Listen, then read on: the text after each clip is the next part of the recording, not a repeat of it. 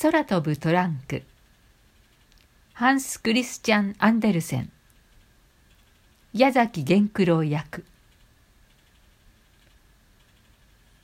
昔々あるところに一人の商人がいました。この人は大変なお金持ちで町の大通りをすっかりとその上小さな横丁までも銀貨でぎっしりと敷き詰めることができるくらいお金を持っていました。けれどもそんなことはしませんでした。もっとそれとは違ったお金の使い方を知っていたのです。つまり1シリング出せば1ターレル戻ってくるというようなやり方です。この人はそういう利口な商人でした。そのうちにこの人は死にました。息子はそのお金をみんなもらいました。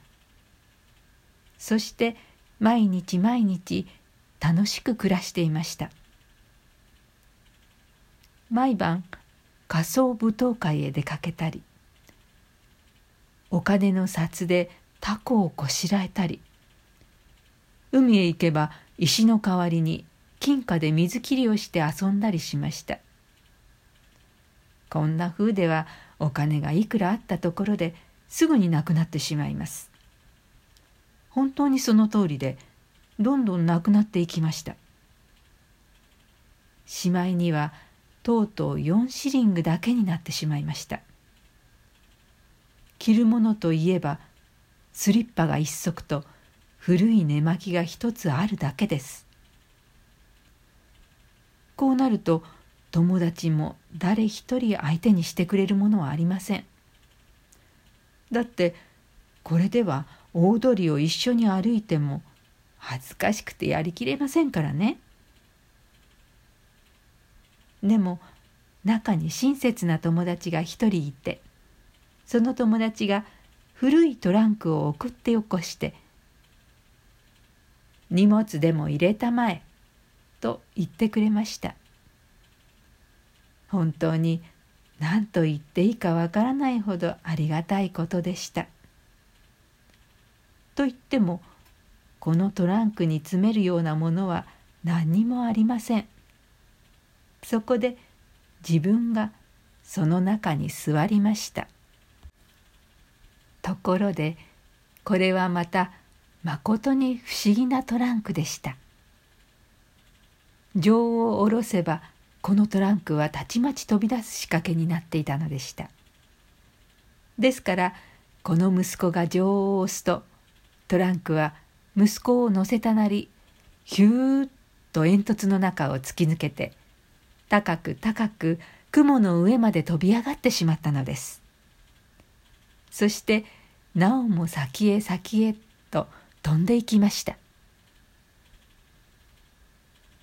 ところがそのうちにトランクの底の方でミシミシという音がしてきました。商人の息子はトランクが壊れてしまうのではないかとビクビクしました。そんなことにでもなればきっと見事なとんぼ返りをやってのけるでしょうからね。こりゃたまらん。ところがそうこうしているうちにトルコ人の国へやってきました。息子はトランクを森の中の枯葉の下に隠しておいて町へ出かけました。寝巻きにスリッパという姿で。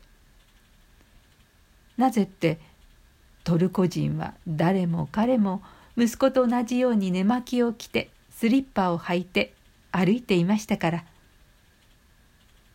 そのうちに赤ん坊を抱いた乳母に出会いました「もしトルコの乳母さん」と商人の息子は言いました「あの町のすぐそばのほらあんな高いところに窓のある大きなお城は一体どういうお城ですか?」あそこには王様のお姫様が住んでいらっしゃるんですよ。と乳母は言いました。実はねお姫様はお好きな人のために大層不幸せになるという予言があるんです。ですから王様とお妃様がいらっしゃる時でなければ誰もお姫様のところへ行くことができないんですよ。ありがとうと商人の息子は言いました。それから森の中へ戻ってトランクの中に入りました。そうしてお城の屋根の上へ飛んでいって窓からお姫様の部屋の中へ潜り込みましたお姫様は長椅子に横になって眠っていました見れば大変美しい方でしたので商人の息子はどうしてもキスをしないではいられなくなりました。お姫様は目を覚ましてびっくり仰天しました。でも息子が「僕はトルコの神様で今空を飛んできたところです」と言うとお姫様は安心しました。そこで2人は並んで腰を下ろしました。息子はお姫様の目についてお話をしました。お姫様の目は何よりも美しい黒い湖でそこには考えが人魚のように泳いでいます」と褒めました。続いて息子はお姫様の額についてお話をしました。お姫様の額はこの上もなく美しい広間や絵を持った雪の山です。と褒めたたえました。それからかわいい小さな赤ちゃんを連れてくるコウノトリについてのお話もしました。どれもこれも本当に素敵なお話でした。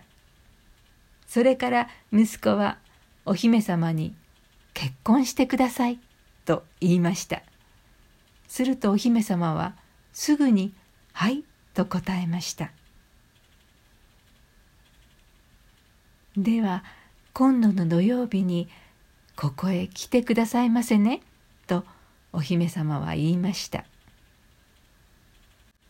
その時には王様とお妃様とが私のところにおいでになってお茶を召し上がりますの。私がトルコの神様と結婚するということをお二人がお聞きになればきっと随分ご自慢なさるでしょう。でもねその時も本当に面白いお話をしてくださいませね。お父様もお母様もとってもお話がお好きなんですのよ。お母様は道徳的な上品なお話がお好きですわ。だけどお父様は聞いている人が吹き出してしまうようなおかしいお話がお好きですの。ええそれでは結婚の贈り物にはお話だけを持ってくることにします。と息子は言いましたそれから二人は別れましたその別れ際にお姫様は息子に金貨の散りばめてあるサーベルを送りました。これは息子にとって特別役に立ちました。さて息子は飛んで帰りました。そして新しい寝巻きを買い森の中に座ってお話を考えました。その話は土曜日までに作り上げなければなりません。ところがいざ考え始めてみるとどうしてどうして優しいことではありませんでした。それでも息子はどうにかお話を作り上げました。こうして土曜日になりました。